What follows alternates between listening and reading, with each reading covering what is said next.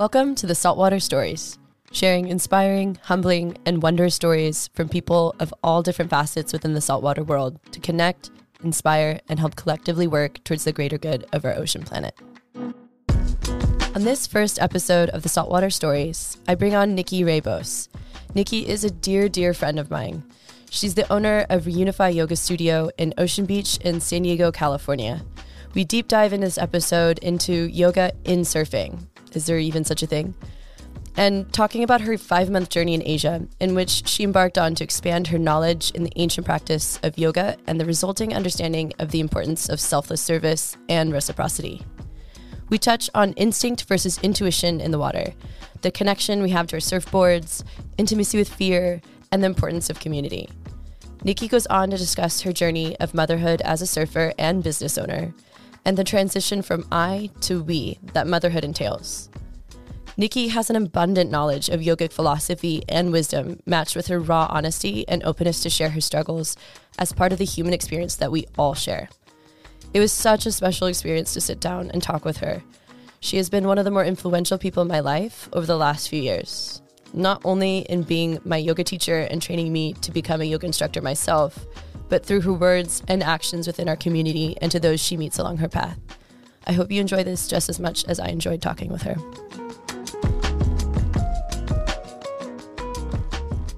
Well, Nikki, hi, welcome. Thanks. So, so honored to have you here, truly. Um, just, you've been such an inspiration in my life over the last few years. Um, been such a pivotal part of my growth, actually, in those few years. So, truly an honor. Um, and again, welcome to the Saltwater Stories. Thanks for having me. Yeah, absolutely. So, well, I guess we can jump in, but I'll start with just saying Nikki is a yoga instructor and the owner of Reunify in Ocean Beach in San Diego, California. And how I know Nikki is uh, she was well, one of my yoga instructors kind of here and there throughout San Diego years ago. Um, but then I was I really just wanted to be a yoga instructor. I wanted to go through the training. So I had reached out to her and timing, it all just lined up. But she was my instructor for my 200 hour yoga teacher training. So that's kind of the background for us. Um, but kind of going further back for you, uh, especially just being here on the saltwater stories, getting into the ocean and in your life and being a water baby. Uh, you're you were born in Santa Monica, but you really were more or less raised in Chicago, um, you know, starting at age two. So you moved from Santa Monica, age two, Chicago, and were raised there. Chicago's landlocked. There's the Great Lake, but no ocean. So, what's the foundational origins of your relation with the ocean, having been raised in a, essentially a landlocked state? I had very little relationship with the ocean until I was about 18. Wow. And I moved to California when I was 18, and I just remember feeling like, oh, this is what life could be. because, I mean, I loved my upbringing in Chicago for a lot of reasons, which yeah. we might get into today. We might not. But uh, I really had not spent a lot of time in nature. And I definitely had not spent a lot of time in the ocean. I had maybe gone to the ocean Oh, no, more than once because I did visit my dad in Santa Monica a few times when I was like age three to five. But outside of that, once at Sanibel Island in Florida. So when I arrived here and like saw the ocean and what it was for me, I went to UCSD, so it's right there, and I would yeah. always walk to the cliffs that overlook Blacks. Um, even before I embarked on my surfing uh, journey, my learning how to surf journey, which we all know is a journey in the beginning, especially oh, yeah. if you're not a child. um, yeah, and that's when I, I started falling in love with it. And I would walk from Revelle College, which is a part of UCSD, about a half mile to um, these bluffs that overlook blacks and just look out at it, look out at it in awe. Like, what? This is my life now. Yeah. And that's what I would think every time I looked at the ocean, like, this is my life now. And eventually I was like, all right, you got to get in it. Besides like drunk skinny dips in the middle of the night with friends, like, you, like you got to get in that ocean. Yeah. And I did. I, um, I pretty much taught myself how to surf. Um, Besides some old dudes at Tourmaline, they definitely helped me out. And what was that experience like? You know, it's funny when you talk about looking over at blacks, and for those listening, if you know, then you know. But if not, there's just this sense of vastness, and you kind of feel small, but in a good way. It's like looking at a massive mountain. You just feel so so small and insignificant. Um, but it can be luring, maybe not for some others. But what was that experience like in embarking on that, like looking in and being like, I want to throw myself in that and I'm going to learn how to surf? Like, what even brought this spark for surfing? Mm. okay, there's like a superficial answer to that, Sure. and then there's a deeper answer to that. Superficial, just like keep it funsies. I was 19 and I was like, cute boys surf. yeah, it's true. Yeah. Beautiful men surf. Like, I want to be a part of that. Yeah. And then I think a deeper part of me, like the deeper calling when I look back at it, was I was really involved in my own personal issues, as many of us are when we're 19. Yeah. And was doing a lot of partying, a lot of recreational drug use, a lot of um, escapism, unhealthy forms of escapism. And I think probably that feeling of like looking out and feeling small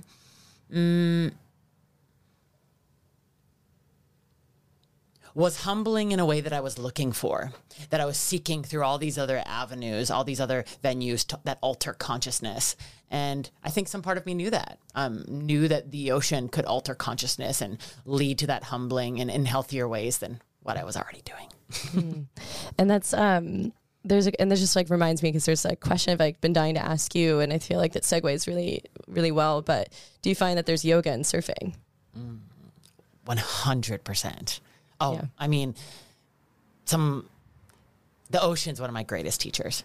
And I actually just said this. I taught at um, a Surfrider event, the Paddle Out for Clean Water. Yeah.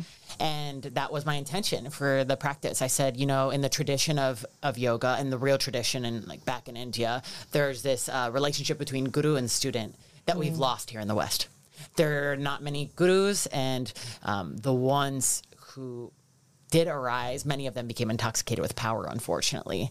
And so for me, the ocean is one of my greatest gurus. And I've learned so much about being humbled, patience, even things I've taught about um, in regards to the water molecule and this back and forth between individuality and union. The ocean really does teach us all of it if we're tuned into it. Yeah, and I remember you had mentioned in, in that list that you sent me that it's like it you learn through parables, through experience instead of just words. Like it's one thing to be you know preached at in hearing words, and you're like, oh, okay, I, I mean, I hear it, but to be kind of experientially learning, and I think it's without choice. I think that's what's neat is that when you paddle out you know, you have all these expectations of what you expect or want out of that session, or even if it's not surfing, just however you're playing in the water. Um, but sh- the ocean just has some way of just like giving you whatever is going to happen in that moment, and you kind of have to let that expectation just shed. Like you said, like patience, um, impermanence becomes a big one. Fear becomes another one. It's just like there's so many uh, layers to the depths of learning. So I, I feel that deeply. Um, and I love that you even said that your experience with the ocean has also felt like more of a baptism when you enter it. Um, and I've used that word too. Can you kind of elaborate a little more on that feeling? Yeah, when I'm in a dark place Yeah. or feeling heavy or negative or even in just like conflict with my partner or someone in my life, I could set it all down and so grateful for the place that I live, bike down to the ocean and just hop in. Even if it's not for a surf and I really just have like 30 seconds to just like bathe my body in it, it can really clear things out and lighten things up in a way that's just incomprehensible um, to Yeah. to pre-ocean me. yeah, isn't it funny to think of like I, I always think this. I'm like, how did I even like handle things in the past when I didn't have this outlet? Yeah. Um, so I feel extremely grateful to even have it, first of all. But yeah, there's something. I think there's just this like, it encompasses you, and there's like a purification with the water. Um, and it's it completely like holds you right like when you're floating in the water when one thing i really love about it not only just that purification feeling when you let it wash over your head specifically but this feeling of being held it lets you it just feels like this comforting like you can just be in it and it encompasses your whole body it's visceral you feel it as well as you like feel it from a, like a more deeper sense as well so yeah yeah, I lately I have made a practice of um, thanking the ocean. I really when I ha- take that dive and it clears everything out for me, or now that I'm just recently back to surfing after giving birth, like when I catch a wave, I will be paddling back out and just be like, thank you, thank you. Like a really heartfelt, like this being is receiving it. Thank you. Mm, Because there needs to be some reciprocity there. And that's something that arose for me after years of surfing and trying to just like take as many waves as I could get. I'm like, wait, like, what am I giving back to the ocean? Like, there's this, Yeah. you know, there's this energy of recipro- reciprocity in everything else that I do. Like, why wouldn't I bring it to this as well? Yeah, and I think that there's a level of as surfers that feeling of reciprocity of like how when we're in water and it's dirty, let's just say it's dirty, it's muddy, we can see actual trash. There's something about it that really just does not sit well because it's like we want to I, I at least want to give back to the ocean, like tend to it, care for it because it's giving and tending and caring for us in, in its own way, even if it's a it's a harder love sometimes. Um, so that's where I think it's really neat to have that like ability to have activism involved as well. Even just a simple thank you and gratitude, because I think that gratitude can cascade into that activism or working more deeply and actively in protecting the ocean, which is so important right now, especially with everything going on climate wise. So Yeah. it was a big wake up call for me when I went to Indonesia a few years ago because our, you know, like everything, all like the problems are very cosmetically well hidden here in the United States because we have uh, the funding to have our beaches swept up and clean, cleaned every morning. And so when I went to Indonesia, thinking I was like going to this like surfing paradise, and almost everywhere I surfed except for the Mentawais, which is you know very remote, um, like the islands were covered in trash, like Yeah. s- a sickening amount of trash. Not just like oh a little toothbrush there, like whoa, what? Like there's literally like I could spend my entire vacation picking up all of this trash, or like surfing in Canggu, just like pa- one paddle, plastic bag on my hand, other paddle, piece of foam in my hand, like that blew my mind. I was Yeah. like, we're sheltered here in the states. Oh, it's yeah. I, I ended up going to Thailand and Vietnam at the start of 2020 before the whole COVID thing, um, and I remember just feeling like I had 21 days on that trip, and I just was like deeply sad. There was just like this level of sadness, and I actually didn't surf. There was nothing about that trip that I was surfing. I was actually a fairly new surfer at that time, but um, everywhere was going on like most of the waterways, right? And actually, that's what feeds into the ocean, right? And it's the filtration system, but they're the ones that get the most trashed actually in these parts. Um, but just piles, and it was almost just like half water, half trash if not more. And it was just sad. It was just so sad for me to see that as well, and kind of feeling like, wow, I've been sheltered. Like how how are we kind of continuing to exist this way and using so much plastic? And um, sometimes it feels a little bit helpless, right? Because you're just like, how much of an effect can I really make? And I I have to remind myself, in the microcosmic effects can help. uh, change into macrocosmic but there is a level of kind of yeah just feeling like we're not taking enough ownership over it Yeah. There was like a lot of intricate layers of that during like my big travel throughout Asia because I felt like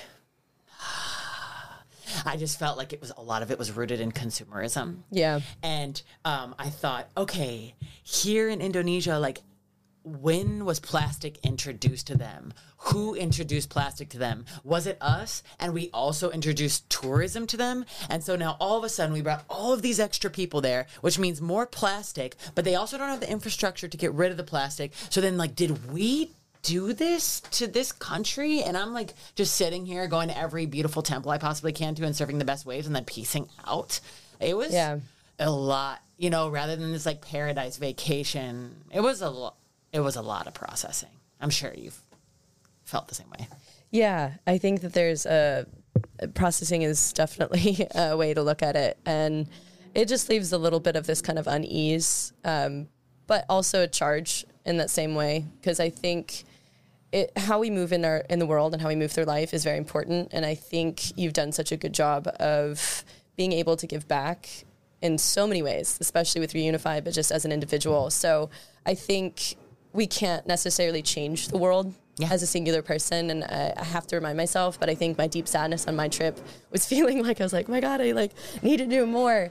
But I think just uh, just doing even if it, it doesn't feel like it's much, is key.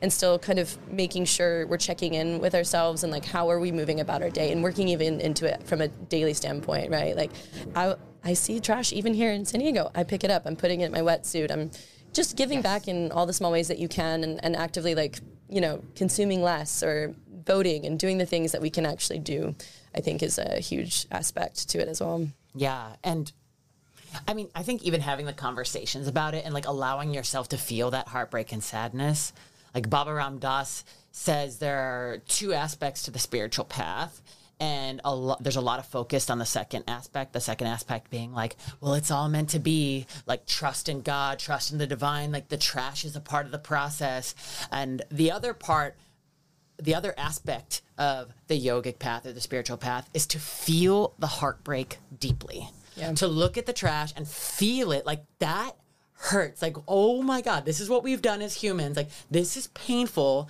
And then to understand that it also is part of the bigger picture and that's going to guide us towards healing guide us towards activism guide us in this or that way.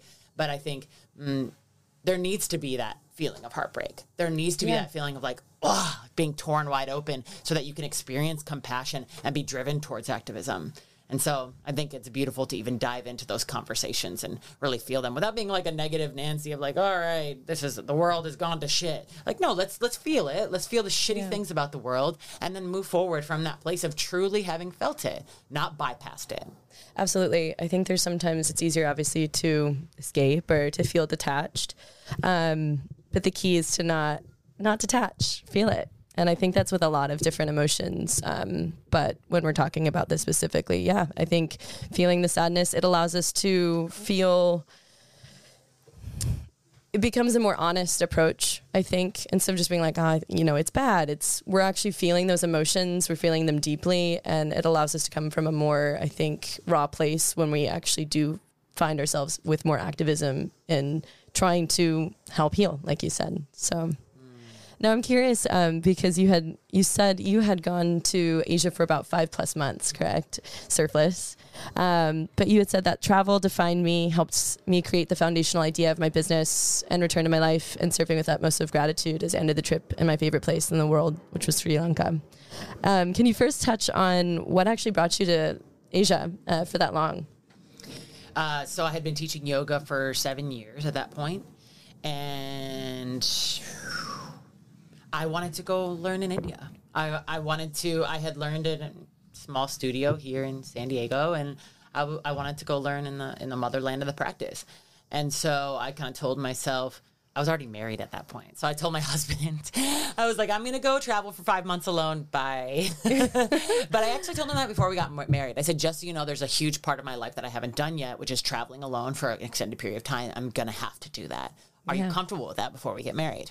And so he approved that anyways. So it started off in in me going and studying in india uh, for five weeks. I stayed in ashram. And then from there i had very loose plans very loose plans. So i studied deeply in the place where i studied which many uh, westerners study rishikesh. Uh, alcohol is illegal. So that was a big shift for me. Like you know, I wasn't drinking heavily at that point, but to like have it not available at all, like no social yeah. lubricant, no nothing, was very potent.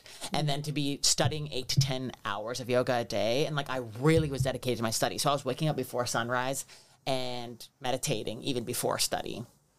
And so um, to have that be the start of my trip really brought a level of presence mm. to the travel throughout Asia and afterwards, I went to lots of different countries. I went to Nepal, I went to Thailand, I went to Vietnam, Myanmar, Sri Lanka. And at the beginning of my trip, I found myself, I did Nepal and then Thailand first, um, consuming. A lot of consuming and just every spot I could hit, the prettiest places. Like, how can I meet a local? And they tell me to go to this spot and just like, oh, I was just like taking it all in. And about a month in, some point towards the end of my time in Thailand, I was like feeling really empty. I was feeling like I have gone to some of the most gorgeous places. I can't unsee the beauty I've seen on this planet, and I feel empty. Hmm. And it and it hit me. It's because I wasn't I wasn't serving. I was only serving myself. I was only serving my own senses. And so my next uh, stop was Myanmar. And then I decided to dedicate a huge, a big chunk of the time in Myanmar to vol- volunteering. And I volunteered in a place called Thabarwa Meditation Center. And I've told you about it before. It's basically a small town that a monk started. And he said, anyone can come live here. We'll provide food, but you have to sit my, for my Dharma talks and my meditations every day. And it became a little village, and everyone was provided for. Everyone gave to the village what they could. Construction workers built the houses. Um, yeah, whatever they could. Teachers taught. But then people who couldn't take care of themselves were taken care of, like the elderly or the sick. There was even a hospital there, and I volunteered in the hospital, which I was not qualified for, but holy shit, I did a lot of things I was not qualified for during that time. Mm-hmm. And that, I worked about 14 hours a day for a little, not even that long. I want to say a little over a week. I want to say 10 days or something. And I was so alive. So alive. I was doing crazy shit. I was like bathing patients, like manually deconstipating people, like doing things that I was not trained to do, but just handling because it needed to be done. And I was there. And I didn't even need to sleep really that much because I was so fueled by the fire of service that I, when I did some journaling, I was like, oh, this needs to be a part of my yoga studio. I don't know how, but like service needs to be a part of my yoga studio. Like I want to give back in some way, whether it's monetarily or um, actual acts of service. And um, in Myanmar, that's when it hit me. And the rest of my travel, I made sure to weave in service. Um, if it wasn't volunteering for a larger organization like that, it was doing something local with people I had met. It changed me. Yeah. Wow. That's um, really interesting that you bring up the importance of service on a trip. Um, now, of course, this was an extensive trip of like diving deeper into yoga. You know, brought about the foundations of your your business, Reunify. But it's interesting, like bringing in kind of surfing the concept of surf travel, um, that idea of consumerism or even reciprocity. But you know, I think there's sometimes this like uh, romanticized, like, oh, I'm just gonna, and I fall, I definitely fall into this, but this romanticized kind of, I'm gonna travel and I'm just gonna surf all the time and I just want to take off. And, but then there's this level of realization that, like, what is that gonna leave me with? I'm gonna feel quite empty. And I think it's really beautiful that you said that because I think there's so much, especially with surf travel, that can basically just becomes consumerism. And it very much is. Um, and, not only just from the ocean standpoint, from the places that are traveled, it's just like you're kind of coming in. Um, I mean, there's a level of helping with money, which is important and it is an important aspect. So there is a level of kind of giving back from that standpoint. But um, there's something that I feel like is missing with that surf travel, at least from that standpoint. And it's it, what you brought up actually with your traveling to Sri Lanka is that you actually had a moment and a beautiful moment with a girl in the water where you actually helped her um, learn to swim. Or is that correct? Can you um, kind of elaborate. elaborate a little bit more on that? Yeah, so I actually stayed in what used to be a small village. I don't know if it is anymore.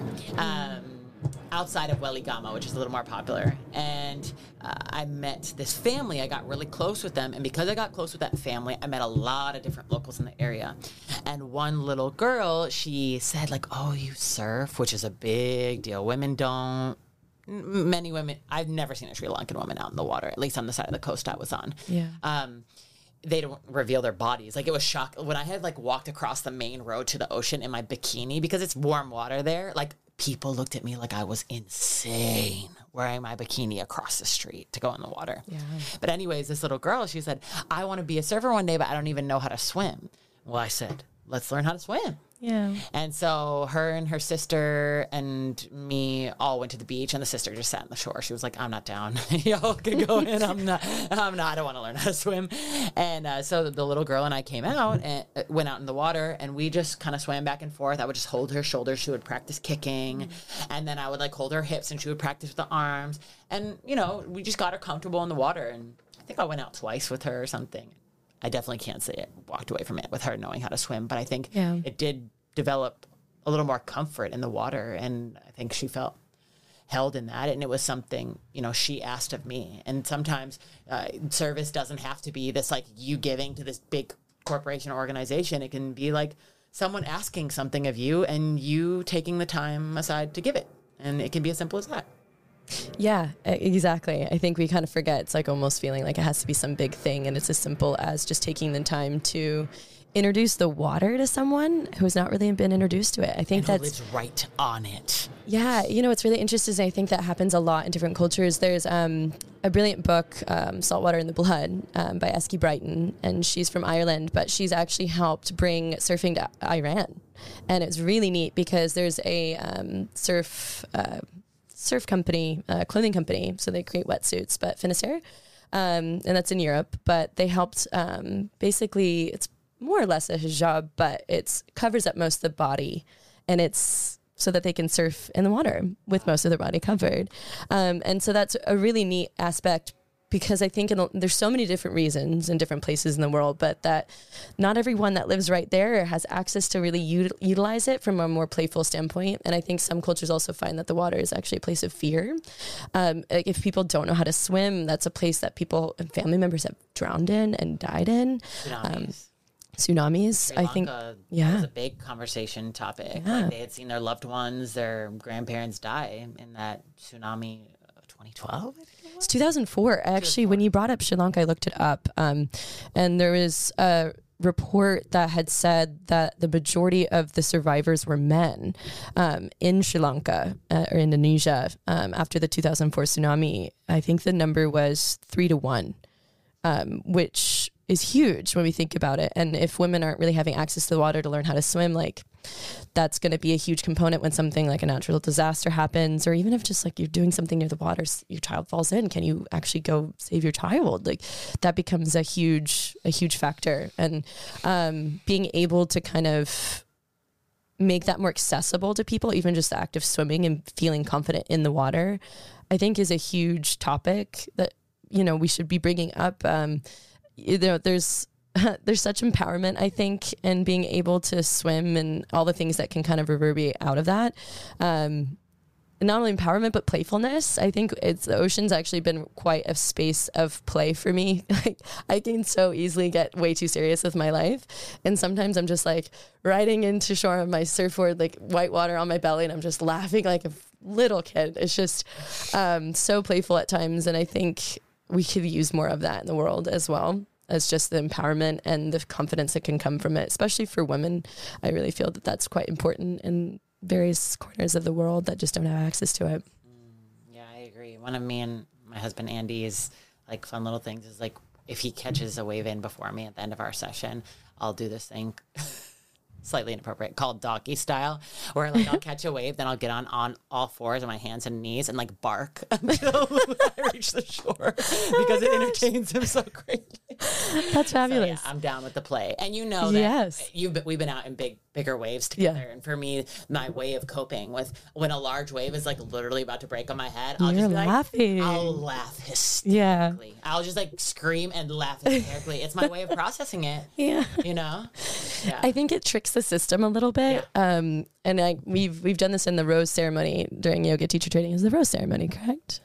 I think rose meditation. oh, the rose meditation. Oh, yeah. Not ceremony, but rose meditation. Stick rose meditation. but where you basically whether it's fake or not but you cry for the first third then you laugh for the second third and then you you know lay or sit in stillness for the last section uh, but what i learned is how interwoven that crying and that laughing is and it's really interesting um, i actually immediately started c- crying from an authentic place during that but i was laughing from a fake place but um but it is funny is that yeah if you're you could almost be so scared you could cry but if you force yourself to laugh it's still kind of like coming from a similar energy but i think you can trick your system into just being like i'm okay I'm okay Yeah. I mean, duality is two sides of the same coin. No? yeah no absolutely um, now have you had I, I ask this of everyone that comes on but an experience of great fear in the water i don't know if this was from i know right a particular one. oh my one God. So many. Do we spend the rest of the podcast talking about We'll have to just or- think of like the the most like it comes to mind first because I know like most of my surfing I God, oh my God, oh my God. I have so many of them. Like, I have Yeah. the chills right now thinking, like, winter, winter's coming. I know I'm And excited. I'm not in shape.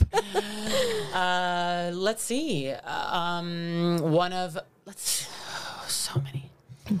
It's like half my surfing. I think one of my most interesting ones was I was surfing out at PB Point, which uh, those of you who are tuning in the podcast, you don't know this, but I think it's about a mile, maybe a mile and a half out from shore. Yeah. And it was about a seven to eight foot day. Dude, I have two of my scariest stories at PB Point. Um, but I'll go with this one I was telling. And my leash broke.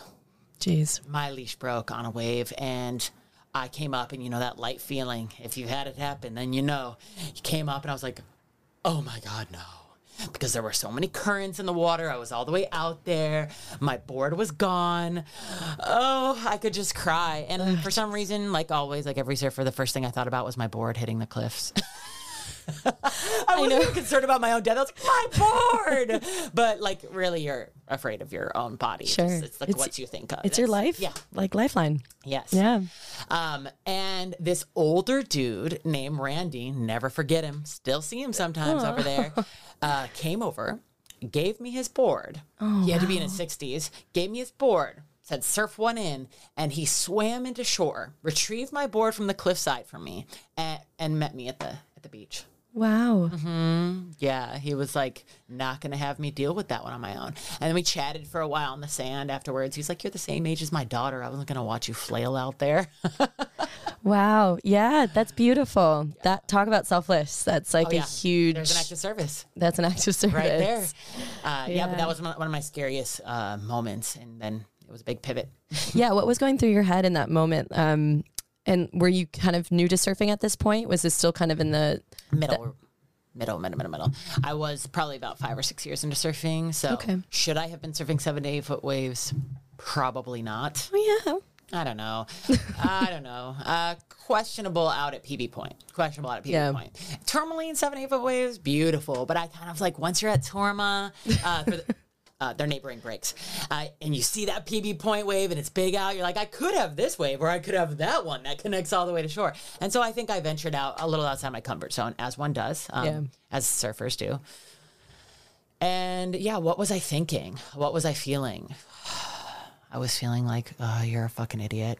That was my first thought. Like, you did it this time, Nikki. I was feeling like I'm going to drown. And I think covering up all of those feelings was my board is going to be ruined because I didn't really want to face any of those deeper feelings. I was like, my board. And I think that is always amazing to me that in some of my, um, yeah, the things that our mind distracts us with when there are actually deeper fears under, underneath it all. But yeah, my main concern was my board. Now that I really look look back on it, I know, and that's so funny. I, I feel that there's like moments where I'm like looking at coming into Sunset Cliffs, which those of you who know, you know, but it's not the easiest um, to get in and out of that break. And if you're timing it wrong, and there's like, especially with a high tide, you're essentially looking at potentially getting thrown against rocks, and then you're trying to step up to almost the height of your like probably four foot to like chuck yourself up onto it and it's slippery. And i mean the amount of times i'm looking at that and i'm actually more nervous about fucking up my board I just ruined my board last week. Oh, no. In that exact spot. no Yeah, yeah, yeah. oh was this the donald takayama No, the big blue nose rider, uh, the Gordon Smith. oh Yeah. Damn Mhm, Ate shit. There's so much algae there right now. Anyways, keep, keep going. but that's exactly it but no the amount of times i'm more preoccupied with my board than my body when you think about it is like i could get thrown against this I could break my skull open on this rock, and I'm worried about my board. Well, and that's actually how I, um, yeah, well, that's exactly, we really don't want that. But I got my feet dragged um, back when that like code red hit this uh, past summer. I realized there was a rock right in front of me. Like it just kind of essentially, I was doing that playful like ride in, and I realized there's a rock, and um, my instinct it was this was all just so fast like milliseconds. And my instinct was like rock. Oh my god my favorite this is like almost my baby this board. And i put my feet down to stop myself and dragged the tops of my feet against barnacles. Just just shredded them. And my board came out unscathed and i was like oh my god amazing yes, let's go to the emergency room. I went up top, and then there was a, you know, these older guys up top. They had alcohol to like pour on it, and um, they were drinking. I know, right? No, I know. I was like, I got to swing myself. No, um, but it was, it looked like a horror film with my just my feet. Gnarly, but that was the extent I was willing to just like throw my body for to protect my board, which is just comical when you really think about it. But yeah, I don't know. There's also this beautiful to me when we think about the board and the amount of work that goes into it. It is this like piece of writable art and there's a connection to it. I think what's really interesting is that it's that connection. Like when I think of yoga being in surfing, like yoga by definition is to yoke, to unify. And it's like the medium of which we have that mm. unity with the waves. Wow. Yeah, and I I just it's so like I, when you have that connection with the board, like we'll have those moments where like this board doesn't feel right. I don't like it. Whoa. but it's that medium, I think. I've and never thought of it that way. ah, That's yeah. powerful. Yeah, I just it's I think that there's this level of when we're on the wave, we're having that moment of unity, right? Like and it's moving and it's wild to me that it is, but yet we're we're moving with it and it's it's it's showing its impermanence as time goes on. Like in the present, it's impermanent, continually. Like and now this, and now this, and it's a now new moment and a new moment. And but the connection and the I think that um, that medium is the board, and so I think we have this like deep connection with it. Because when you think about it, it's like it's a technically a material item. Oh my like, god, I'm like having a billion epiphanies right now. really? What, what's coming up? um, just how our physical bodies are like these vessels that we have the ability to experience separation and union th- through. Yeah. And we have this deep attachment to our physical bodies, the same way we have this deep attachment to our boards. Yeah. And it's and it's an illusory attachment because this isn't who we really are, but because it's the only vessel we know, just like the surfboards, to have that bridge that experience from separation to union of course we're attached to it so I- that's really uh, fascinating thank you for that No, absolutely. And thank you for that. That's also a lot to think about because this is our vessel to connect with other humans, with the world that we see. Yeah. And and yet it's constantly changing as well. Like I think you've always brought this up. It's just like how we're born is not how we look right now. And God, i know that now more than ever after giving birth yeah, and I want to hear about this experience. So, um, and you don't have to uh, share as much as you want, but um, you've just you've just had your first baby, and about three months ago, right? Almost exactly. And um, but you've gone through that transition from I to we in a massive way. Um, but I guess we could start with, if you'd like, but just the pregnancy stage, especially from a surfing standpoint. I know you had your own trials with that, but how was that experience? well uh, about three months into being pregnant i went to a midwife and told her like i'm still surfing blah blah blah what do you think? And she was like surfing is a, a very dangerous sport. You need to stop immediately And I was mm-hmm. like, and I'm never mentioning surfing again at another appointment. I'm not going to stop, but I'm just never going to mention it. And I remember that was my first opportunity to tune into my own intuition mm. and that I wasn't going to be seeking outside advice in regards to my relationship with pregnancy and surfing. And instead, I was going to have to 100% base it on my inner dial, which ended up being a lot very challenging uh, because I like surfing bigger waves. I'm not talking like 20 foot waves, but I like I'm my favorite size is probably four to six foot, and know. and that to really avid surfers is like cute, whatever. But when you're holding another being, a really delicate being that's like a few cells, you know, couple hundred, couple hundred, couple thousand cells, all of a sudden in a four to six foot swell, you're like, okay, I want to drop into this wave for me, but if I eat shit and land on my belly, like am I just gonna kill this being? And so Yeah. all of a sudden, like that inner dial becomes much more critical, and the decisions you're making from it are like very intense. So um, that was my first little lesson with pregnancy and surfing, like learning to trust my own intuition and not move from a selfish place. Yeah. To move from a selfless place, now including me and this other being in making my decisions um, with surfing. And also, I was much more comfortable surfing without a leash then, much more comf- comfortable surfing around kooks. Like, as soon as I got pregnant, I was like, l- I would scan the water um, and make sure I surfed next to people I knew Yeah. and who knew I was pregnant. And I would literally start small talk and be like, yeah, I'm pregnant. Not to brag about it, but just so they didn't surf like an idiot around me. Yeah. Um, yeah, so that inner dial was my first bit. And then I started, my body started changing. Because in the beginning, you just have a little tummy, and no one can tell-. My, Yeah. you know, our mutual friend Brian was basically like, oh, I thought you just ate a little too much over Thanksgiving. I was in the water when you said that. I was like, Brian. it's such a, it's fine. Like, if you're friends We love you, Brian. Tolerate those comments. um, yeah, and then my body actually started changing, and I got a big belly, and then I had to change the way I was paddling because I'm not a knee paddler. It's just I tried, I tried. So I instead was like doing anahatasana, like heart melting pose, like all of my weight on my chest, my breasts, which were really tender, but I didn't care anything for surfing, and my booty in the air and just like paddling with my chin down, and it was just hilarious. It looked so kooky, but I was I was committed, and Yeah. and people um, you know, people made jokes out of it, but it it was in the beginning, it was like whatever I have to do to surf, and by the end, it was really emotional to. uh watch my body change to be catching less waves to like know my skill level and not be at it anymore. It was very emotional and was a form of ego death. I'll never forget one day i was out with uh, my dear friend inigo and uh, i was barely catching any waves and he's kind of a wave hog um, hopefully he doesn't listen to this podcast but he was catching all the waves and i just got so frustrated and i sat out in the water and i cried and um, just really let myself have that moment of like, oh man, your body's different. Yeah. Your body's different, and had a lot of thoughts of like your body might never be the same again. And people kept telling me like, oh, you but you'll give birth and it'll be the same. But some part of me knew, no, like I'll never be the same again. And and that was true. That was that was true. I will never I will never be the same again. My belly's gone. Well, there's still a little chunk there, but the big pregnant belly's gone. But um, yeah, my body feels completely different.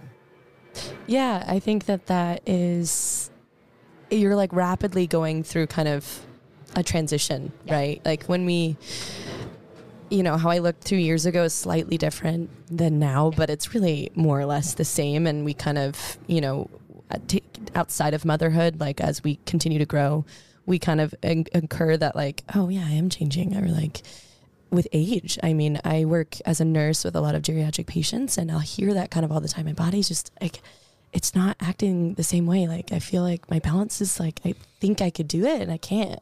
Or even the mind, like the sharpness of it. So, and there's this like sense of grief, and like you have to be able to grieve that, that change. Um, because in a lot of ways, like once you're 50 years old, you're never going to be 20 again. It's the same concept, I think, in a lot of ways.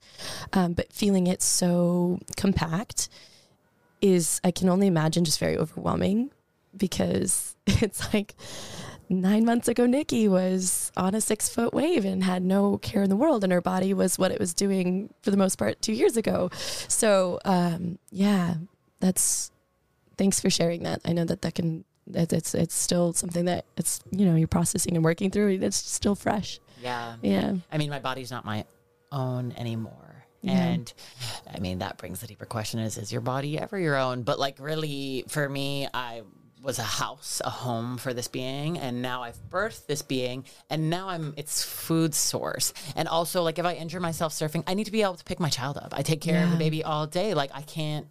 I am fearful to be injured in a whole new way because I'm providing for something outside of myself. And yeah, it's it's fascinating. It's fascinating uh, just to witness that that change. Yeah, I think that again that goes from that sense of I to we. Um, there's in She Surf, it's a book. Um, there's a passage from I can't actually remember, but she generally goes into how that concept of like really kind of shedding that layer of the self and getting into this space of being we, like tending to be to this being and being that soul source for that that being, um, and how that actually translates into a greater level of like global speaking and how we see the world, um, and how that actually translates into more activism. Um, I think that's why, in a lot of ways, mothers and women in general, especially, have this capacity for nurturing and compassion. Um, with that ability to have that motherhood is because you know you can look in uh, like on the street in traffic and like maybe someone's having road rage but you can look at them and be like they were someone's child at one point a baby I a always child. do that. Really I do that for the street people of OB. yeah I do. I think that was someone's son. yeah That was someone's daughter. Absolutely. Yeah. And there's a whole journey from then until whoever you're seeing in that moment.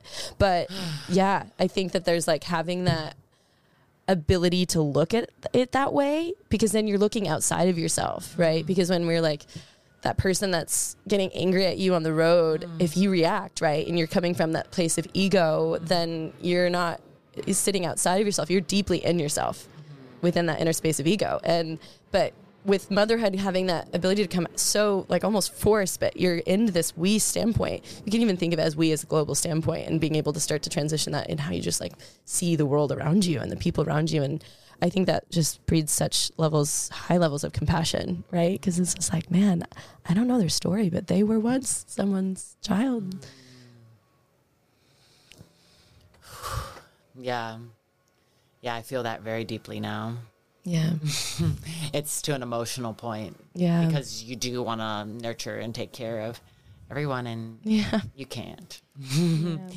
But yeah, thanks for sharing that. I actually think about that when the giant, the dudes on the motorcycles, like My favorite. My favorite dudes who like disturb the peace in OB. Although there's no peace in OB, there's a constant airplanes. but the airplanes are different somehow. No, the motorcycles, I I do always think that. I'm like, wow, he just didn't get enough attention as a child. he like really did not get enough attention. Yeah, You yeah. know?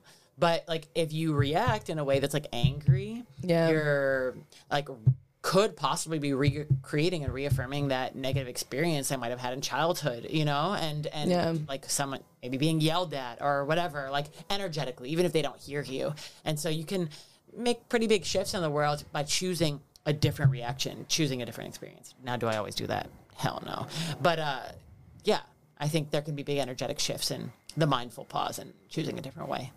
Yeah, no, absolutely. And I think that that's like um for me a, a layer, an aspect of kind of stepping out of the ego is something I enjoy so immensely about surfing in particular, or even just being in the ocean. Because I um, there's a book, The Mindfulness in Surfing by Sam Bleakley. I might have said that a little wrong, but um, I think it's just Mindfulness in Surfing um, by Sam Bleakley. But he talks about um, when we step from this space, when we enter the water, um, we kind of step away from the ego self and we actually end up in the ecology or ecology, the environmental self. Mm. So we're we're moving in this space of intuition and just being. We're moving kind of from the next step to the next step, right? We're looking at the swell that's coming towards us. We're looking at the tides and the people that are in the water. We're like constantly taking in so much data and we're we're constantly in the state of being so immersed in the environment that we can step out of the ego and like shed that layer and that's something that i've just em- enjoyed immensely with surfing to have that kind of outlet to be able to do that so easily because sometimes it's just not easy Would you say then we're shifting to like the more instinctual, animalistic, or Oh, yeah. interesting? Yeah, I think that there's like there's not a lot of space for intuition, uh, at least with how we have set up our our society. Um, you know, you we're kind of not let like chained, but sometimes it feels that way with like the jobs and having to pay the bills and do the things and um, the way everything's set up. It's just kind of like even for me, for example, with nursing, like I don't really choose when I eat. I have very specific times I have to go on break and well, I'm going to eat because I just need to eat. But like when we start to think about like intuitive eating, for example, um, that's tapping into a space of like eating when our system needs it. Um, but intuitively kind of moving and intuitively using that kind of connection with the mind and the body is not often for me. Um, you know, sometimes it happens when we're like on the road and we, we do something, right? We're reacting and that's intuition. But just go on like a one, three, four hour surf session where all you're doing is processing and you're moving and you're seeing the crest of the wave. You're seeing the kind of that sweet spot where it's about to break, where you need to be, what the person's doing. And every split moment, you're moving into this intuitive space and it becomes this flow state, right? And you hear that being used in the blue mind. And I think that that is such a unique space to be in. And there, it's in different sports as well. Um, but I think what's so unique about the water is how much it's changing, right? Like climbing, the wall's there and you're flowing on it but the wa- rock's not moving. It's not changing right in front of you. That's not. It's the water that's just constantly changing. Yeah. Yeah, I love that, and and as yogis, that's technically how we're supposed to walk our paths, right? Like Yeah. what's happening right here and now, and how do I move from this understanding and this knowing?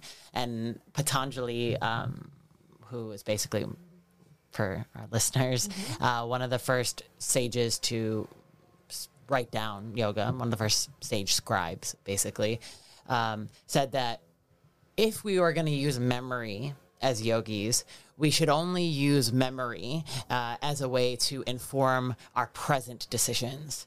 So not to like be nostalgic, not to look back at the past like, damn, that was the best wave of my life, but to look back at those hundred waves and be like, oh, I learned what a peak is from this wave, and I know how to sit exactly in the perfect spot at South Garbage because of my memory. But otherwise, I'm 100 percent here and now and yeah. moving through this space. And I think a lot of us probably have too deep of an attachment to um, memory and past and have it define who we really are and the mask we wear right now when so much more could come to us, so many more lessons, so many more downloads could come to us if we were just like, no, but this mm. right here and now. What is this? What is this offering? Yeah, that's beautiful. Um, I totally agree with that. Um, I think our mind can be our biggest obstacle, obviously. yoga in a nutshell, right? That's why. exactly. yoga is a cessation of the mind cycles. Um, but it's interesting, even when we start to feel like we have dialed in a surf break or home surf break. I think what's neat is to kind of sometimes step out of being like, well, this right here is where it's probably going to break every time because sometimes there's these shifts. And um, I think being able to kind of step out of that and witness when we're kind of blocking our own experience and ability to grow. Um, I think I've said this on a, a previous episode um, on this podcast, but you know, you can even have a really bad experience at a surf break and never go again because that memory is almost deterring you, even though it could be the best one for me. Dude, I get it. Same. uh, honestly, on a side tangent here, what's interesting about Swami's, we're gonna get into it. Let's do it. Um, for and this is kind of um, actually perfect because you know, as a woman surfing, it was not a great experience. My my last one of my last experiences at Swami's, just being chirped up for no reason other than I was being on a longboard. To that happened to me. I know. I, but by another woman. Oh, that's tough. That's tough to hear. Yeah. yeah. keep going. I would like to hear. Well, it's just it was actually one of the bigger days uh, in January, and I I, I was I think I was just starting to feel pretty confident actually after being at the cliffs. You know, I feel like I was like, okay, I'm like, I know, which is always the worst thing to do because the ocean's gonna throw you right down, right back down easily. But um, but I was actually having a pretty good session. But it's for me, it's hard to step into a space where I don't know know anybody at the break, like yeah, like the cliffs, I feel like I feel comfort in that. I know people, and some, you know, people will sometimes be like, "This is your wave," like you've been waiting, and that just feels tribe. good. Oh yeah, total tribe. yeah. Animalistic instinct. Oh yeah, a hundred percent. And so, but then Swami's is a phenomenal wave. It really is. There's just like you cannot argue that. But the crowd is something that's, a little tough, a tough pill to swallow sometimes. And I get it, right? There's a level of like wanting to protect a space, but yes and no, and that's a whole nother t- topic. But um, yeah, I was out and I got myself on the outside peak. Like I was, but I was very mindful. We have someone actually um, at the cliffs, Clint, who actually does a really good job of not necessarily taking every single wave because he's on a massive board and he could if he wanted.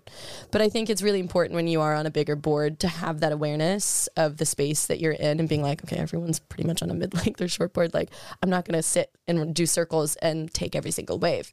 So I wasn't I think I within two hours caught three waves. Great waves. Now I kind of got faded off a couple of them, which was an interesting concept. And I thought at first I was doing something wrong because I'm still in the depths of like learning a lot. It's just like I think it will be a forever learning curve with surfing. But um, so I was kind of like, you know, already like, oh shit, did I just drop in on someone? And I realized, oh no, no, they dropped in because they're on shorter boards and started to fade me off. And so it's just this whole just interesting experience. But then I, um, I paddled for two waves in a row. I missed the first one, but then I paddled for the second one because I was just like, oh, fuck this. You know, I was like, I really want one. And um, I didn't get the second. And this older gentleman came up and essentially chirped at me. He's like, you need to stop paddling for every single wave. You are on the longest board out here. You got to watch yourself. Just the whole the whole thing. And the the joke was ultimately I I was reacting. I was I was noticing that reaction coming up because I was like, I've literally surfed three waves in two hours, and you just happen to watch me try to paddle for two in a row. But the joke was he had actually only been out for 15 minutes. And I was like, oh, wow. So you're saying this from even not even a place of like understanding me or knowing me. And I had this moment of like, oh, it almost like calmed me. I was like, I was just reacting to someone who actually had no idea what the experience was I was having out here. But it was a, a big, just kind of an interesting experience overall with being kind of like faded off a lot of the waves I was catching, being chirped at unnecessarily. Um, that it just was, it feels very aggressive. And I've had, i I've watched guys like yelling, yelling at like seriously almost a grandmother. I think it was a grandson at one point. I've seen it at Swampies. I'm like, oh my God.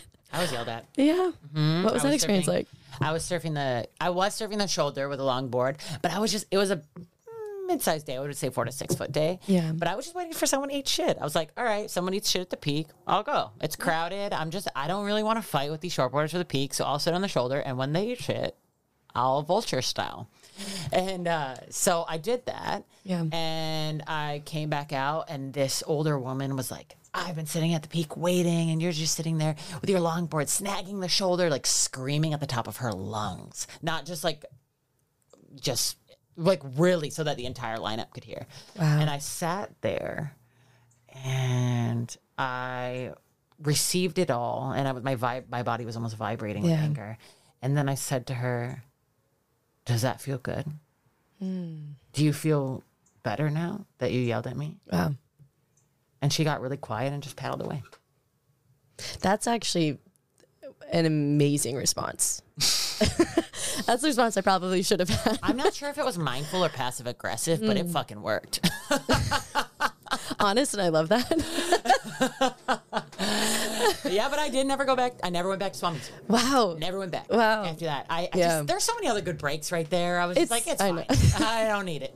I don't need it. Yeah, and I think that there's this like interesting concept for me with Southern California, especially um, with the crowds, right? And feeling like I- I have ownership of even the cliffs, right? Like we, that's our home break. We just talked about tribe, and but you know what's funny is like I notice this like.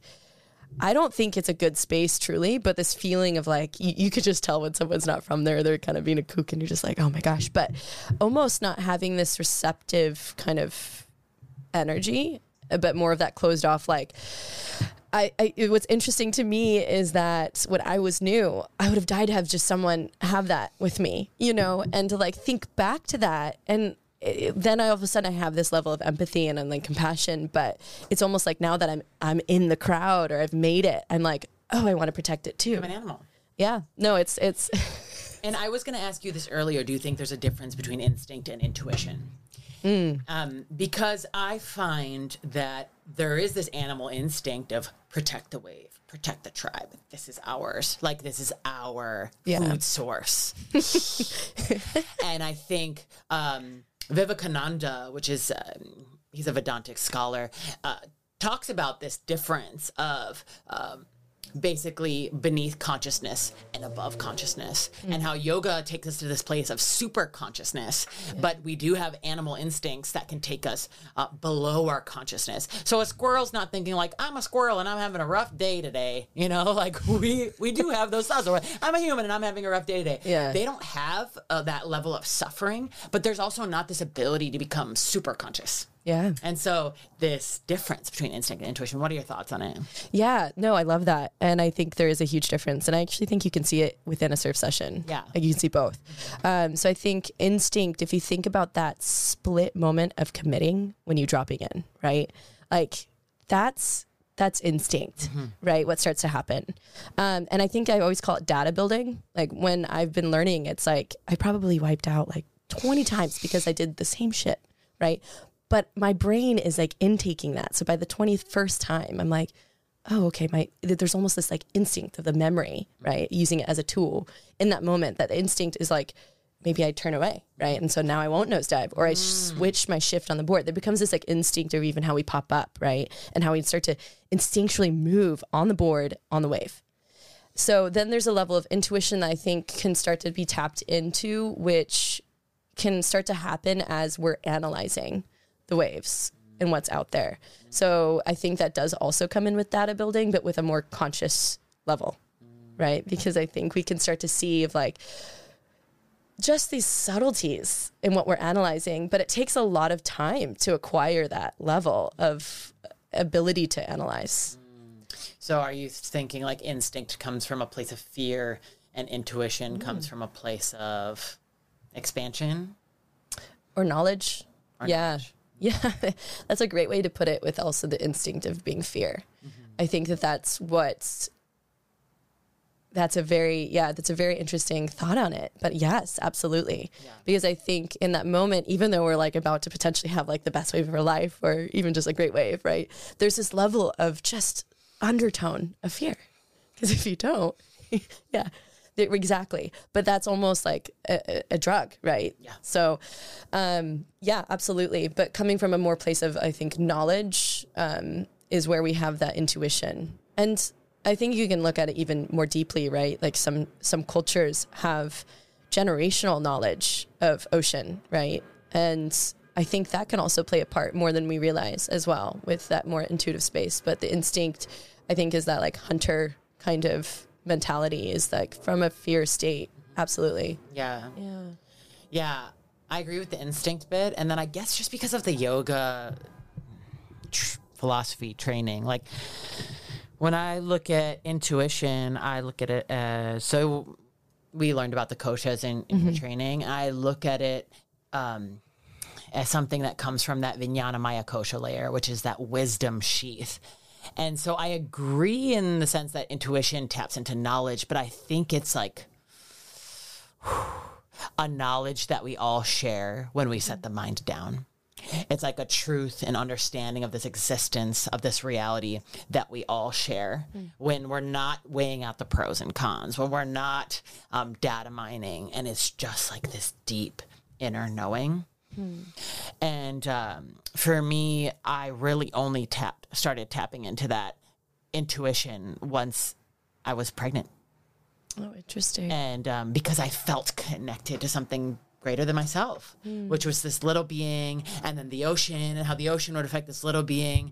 And I think that line between instinct and intuition started to become really clear for me of like when I was moving from a place of fear Yeah. and when it, I was moving from a place of like inner knowing of like, oh, okay, I know that today's a session I should sit out on because I feel it in my heart space. It's not up here thinking like, oh my God, what if I kill my firstborn or whatever. It's from here of like a, not today. And it's a, a stance. it, almost something that you can't necessarily explain either, right? Yeah. Yeah. I think um, there's the Water People podcast with Dave Rastovich and Lauren Hill, who I absolutely love. But they brought it up where it's like sometimes when you're out there, you just, you're looking at a wave and you know it's going to be yours. Yeah, And you don't know why, but you're like, that's, Yes, that this is the one. exactly. Okay. I totally, I'm picking up what you're putting down. Yeah. Yeah. Yeah. And I think you're right, spot on with the fear. And I haven't really thought about it that way because in this podcast, I've re- been really interested in, in, in looking more deeply at fear as surfers because I think there's so much growth in it, truly, though. Um, because we're finding that we're really looking at ourselves. It's like a reflection at ourselves in a darker space. but we have to be going out at PB when it's a little bigger than we're expecting and and with with caution, right? We can't overdo it, but it's you say this in yoga all the time, but it's kind of like push your edge, right? Like the moment you start to like you know wobble, fall out, like that's a good thing. You have to almost wipe out a little bit, get beat up a little bit Yeah. in order to find that line and tap into the fear space and become a little bit more intimate with the fear. Um, but yeah, I haven't really actually thought about it from more of the um, from that space of growth and expansion as well, from that um, intuition. I've kind of that's kind of a more new thought for me. So thank you. Yeah. Of course. Yeah, one of the most transformative, um, not to say that fear and instinct isn't transformative, right? I think instinct and intuition both serve their places and they're both very important in our in our transformation in our journey. Because for me, the most transformative surf trip I ever had was I, I spent three weeks in El Salvador and I woke up every single day. First of all, there wasn't a single day smaller than six foot. It was uh, six to 15 foot the entire time I was there. and it was all barrels all fucking barrels, which not my favorite wave, not my favorite wave style.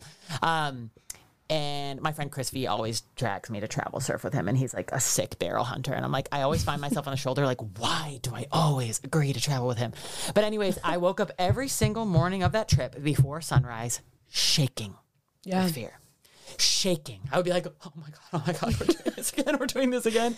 And I came back a transformed surfer, a transformed shortboarder, because I only shortboarded there. And um, yeah, it was really potent and really powerful for me that I visited that fear space and overcame it every single day for like 21 days. What about that feeling when you're waking up shaking with like that fear that's just almost consuming, but that like you're still getting yourself out in the water? Like what what is that? Because I have it too. I think it's addiction. Damn. Um, no, I think it is a. Okay, I think it's a mix. I think it is um, the ego striving to succeed, the ego striving to achieve. And I think it's also a deep inner knowing that change is hard. And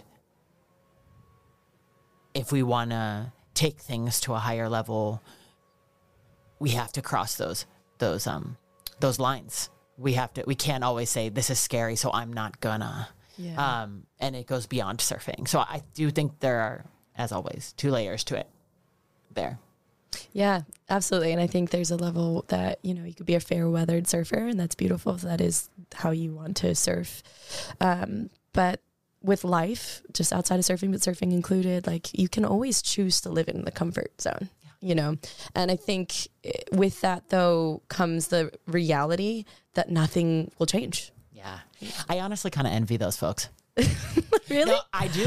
I do because it's just not in my nature. Yeah. But when I meet a come across those surfers that are like, I'm just comfortable surfing three to four. That's what I want to do. Um, I there's a part of me that initially judges them like, and then there's a second part of me that goes, damn, that must be nice. Yeah. That must be nice because when I check the report and it says six to eight foot, I have two simultaneous reactions. Fuck. And yes. yeah. oh yeah. Like I'm starting to like I almost like I'm sitting there and like what music I'm putting on. I'm trying to like get in the zone because I'm like, whoo. Because there's this feeling like you know you're about to embark on the unknown. Yeah. Because you're about to come face face with something that you have no control over anymore. Ah! yeah. But like with that lack of just like you're just releasing the death grip of control, right? But then you're gonna come face to face with things that are going to come up that are going to kind of show a lot out of yourself, right? And I think for me, something I struggle with in bigger waves is actually my mind can get really involved. Um, so much that I almost feel like I get stuck. Like I just can't even commit to paddling in. Like I get so consumed by it. And so it's actually been a practice for me with the bigger waves, it's just like being in it, just being in it. And being able to just kind of like fathom that I can even eventually do it. And I think for me, it's a fe- fear of failure more than anything. Uh, because there's a fear of failure to feel for like actually getting really hurt. so there's an honest fear of that. But I, um, I just, yeah, I don't also want to look like a kook. There's a absolute ego to it at times, and um, especially here in Southern California with the crowds. Like you, if you think about it, when we're paddling out, that first wave's kind of important to set the standard of what you, who you are in the water. Yeah, so it's like you know, but then the stakes are higher. Like you can also hurt someone else on bigger days, and so there's just there's many many many parts to the fear that gets involved with bigger waves. That you're right. There's levels like man, three to four, being comfortable and content with that. That does sound beautiful. Must yeah, nice. I know. Yeah, it's interesting. I actually just talked about this in the class I taught last night. How um, Iyengar says tapas, which um, means like Discipline. discipline, austerity, inner fire, um, is like a way of creating suffering for ourselves so that life doesn't create suffering for us. Yeah. And I mean, according to at least yogic tradition and um, the tradition of Hinduism, like we have a certain amount of karma that we need to burn through.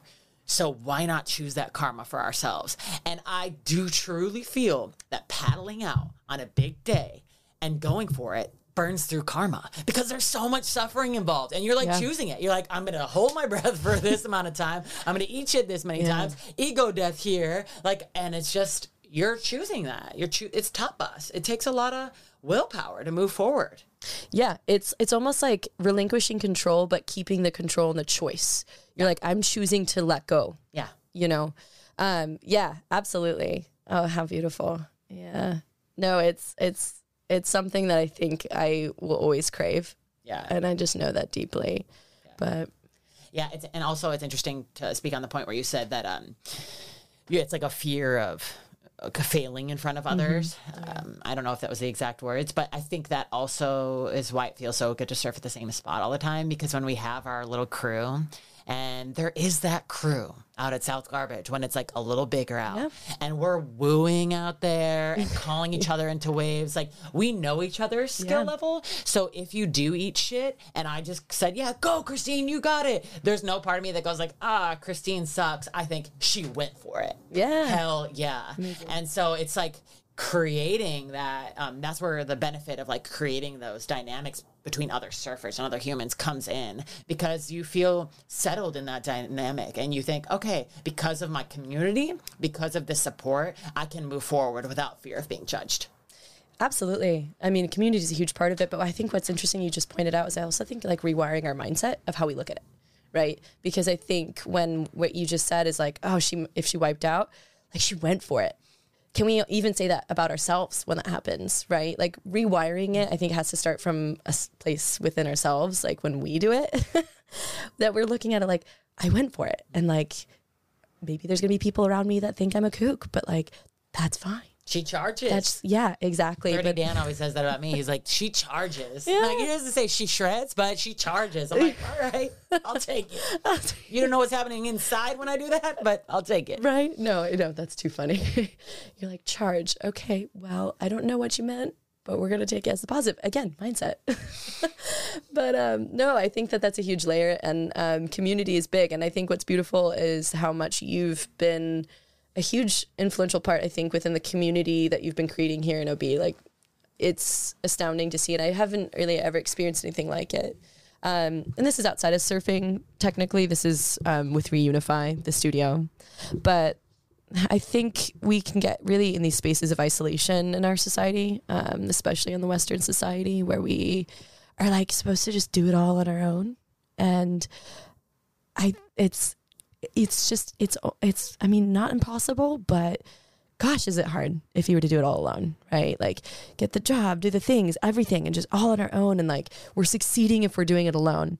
And what I think we start to realize is when we have that level of connection and community, you can even see it in a surf break. But when you your leash breaks, what happens when that community steps in? Even if it's like this just temporary community of just that day, that session, that community out there.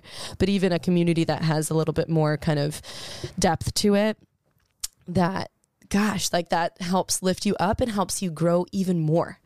I honestly attribute my growth over the last couple years at the Cliffs because of that community who's like believes in me more than I do sometimes. And they're like, go, Christine. And I'm like, fuck, they just called me in. I gotta go. And then I realized in that moment I can do it because I went for it and I did it. Not always, but you know, and that's where like that uplifting of the community becomes such a vital aspect of just our human experience. And I think our experience as surfing. Um, right? Even when we're learning, how much of it is when we're observing, right? Like observation's huge. It, I mean, I'm sure surfing would be, f- you know, you could learn on your own, but he- observation is huge. We we learn from others, and so community, I think, is is is a massive point in our surfing. Actually, Yeah. Yeah. I feel, as you know, very strongly about community because uh, the word yoga means union. Uh, and I think we're supposed to feel that sense of interconnectedness with others. And there are two ways to do it, right? You can go off into the Himalayan mountains and like dive deep within yourself in total solitude and awakened to the interconnectedness that all that is. Like that's a very traditional way of doing it. But I also think uh, participating actively in community through service, uh, through holding space for others and having space held is a way to make that union very tangible and, and very real. And I felt it deeply uh, when I was just in the in postpartum. I had a unexpected um, birth and an unexpected uh, stay in the NICU with my babe, and I was broken. I was really broken, and my community took care of me. Everyone knew and understood that I didn't want to see anyone. I didn't want to talk to anyone. I had meals for a month. I didn't lift a finger to cook for a month because of this community that I had poured my heart and soul into, knowing that this structure, this web of interconnectedness provides. Yeah. You know, I knew that. I wasn't necessarily receiving every day from it, but at the time I needed it most, there I was like free falling into it because I couldn't show up. I couldn't give, but I was in a space of receiving. And boy, was I receiving. And so, yeah, I think this interplay of giving and receiving, of union, of yoga, of oneness uh, is very much so displayed through community. Yeah. And it, that I think is testament to like, I- think it would be foolish to ever think that you could just, you're never not going to be broken or in need of help. Yeah. There's always going to be a point in your life that you need, you need help. Even when you think about it from the concepts of like how we go about our entire day, like even using a road and a car, like people have helped create everything around us in a lot of ways. And, um, we're, it's, it's this constant reciprocity, right? Being able to kind of give and receive and, it can be very humbling. Um, I can just only imagine what you had gone through, but I'm so happy that you have that community and you still do. Yeah. And now I'm back teaching and it feels so good. I yeah. What has that been like? Just stepping back. Amazing. I do feel like a complete, I feel like I'm on a crazy acid trip, but because I feel like I'm a different person, but in the same spaces. That is weird. That's really weird to revisit the spaces I was in before birth and now show up back to them.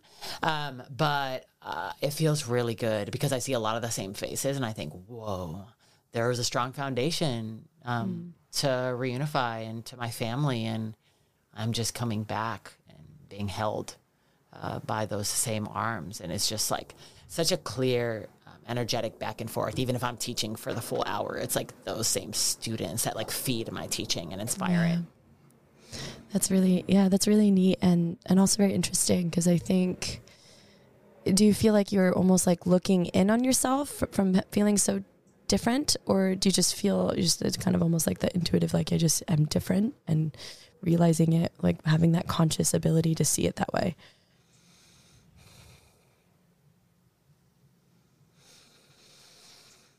Just the experience I'm speaking from Yeah. because I've experienced a whole new level of trauma, for a lack of better better word, Yeah. and uh, transition into motherhood, and so uh, just the place that I'm speaking from is a different uh, place when I'm speaking from personhood. So that that feels very different. Yeah. And kind of switching gears and ending here. Um, there's loads of different things. Obviously, now you're in postpartum, you're a mother. Um, what is inspiring you right now? Oh my god, is that even the thought? what is inspiring me right now? You can even go into a specific, we can even go specifically in the ocean or just in I general. love it. I love it. Yeah. The mundane is inspiring me right now. Mm. the mundane, going back to um, the basics. I really enjoy brushing my teeth. I really enjoy taking a shower. I really enjoy having 15 minutes to bike down, hop in the ocean, and bike back home. I really am inspired by autonomy, having a second, like right now, this whole hour, like I was not holding my baby, I'm not breastfeeding my baby. So it's that's what's inspiring me is returning to these very basic activities with a whole new level of gratitude for them and a whole new level of appreciation because there were lots of days where I didn't brush my teeth or shower because I was so such a hot mess. And there were lots of days I didn't see the ocean and now I'm just coming back to them almost like I had a, a near death experience which honestly who's ever given natural birth, you know what I'm talking about. Um and returning to them with utter awe, returning to all of these basic activities with utter awe. Yeah, absolutely. I think, um, well, you did experience a death of the self Yeah. in many ways. But yeah, I think anytime you've, if you've traveled in certain situations, you've gone backpacking, anytime you've not had the luxuries of certain things of just, like you're saying, time to yourself or a shower or brushing your teeth, it's interesting how we can have such an appreciation. It's almost like you're far more present. Like by being depleted of those things, you start to see them a lot more clearly. And therefore, that gratitude and that ability to be present in them, you're just like, oh my God, like brushing your teeth is amazing. Like my teeth feel so clean. Like just that, that small thing. And that's, that's actually quite beautiful. It makes joy a lot more accessible. I'll tell you that much. Uh, Yeah. The simplicity of my life right now has actually led to a lot more joy than I've experienced in a few years. Yeah, and I think it's um I can see that from a s- the space of how chaotic sometimes our society can make things, Yeah. especially in San Diego and SoCal and places of cities, um, and having that ability to bring it back to the simplicity and the basics, and you can just kind of move from that space. It, I actually feel like it's a lot more intuitive. So, um, well, I'm looking so forward to seeing what motherhood continues to be like for you. And um, as always, you're just such an inspiration in my life. And I just can't wait to surf with you too soon. Oh my god. Winter's coming, but fall's here. So fall's now. Talking about now, but um, but yeah, no, I'm I'm very much looking forward to that. But thank you so much for being here today and just sharing your experience, your stories, and your words. Yeah, it's my pleasure. Thanks for having me on. Absolutely. Thank you for listening to this episode of the Saltwater Stories, hosted by me, Christine Kent. If you enjoyed this episode, please share and like, follow, and or subscribe to wherever you're listening in today. If you think there are saltwater stories out there worth sharing on this podcast that I've yet to explore, please don't hesitate to reach out to me on my Instagram at the Saltwater Stories.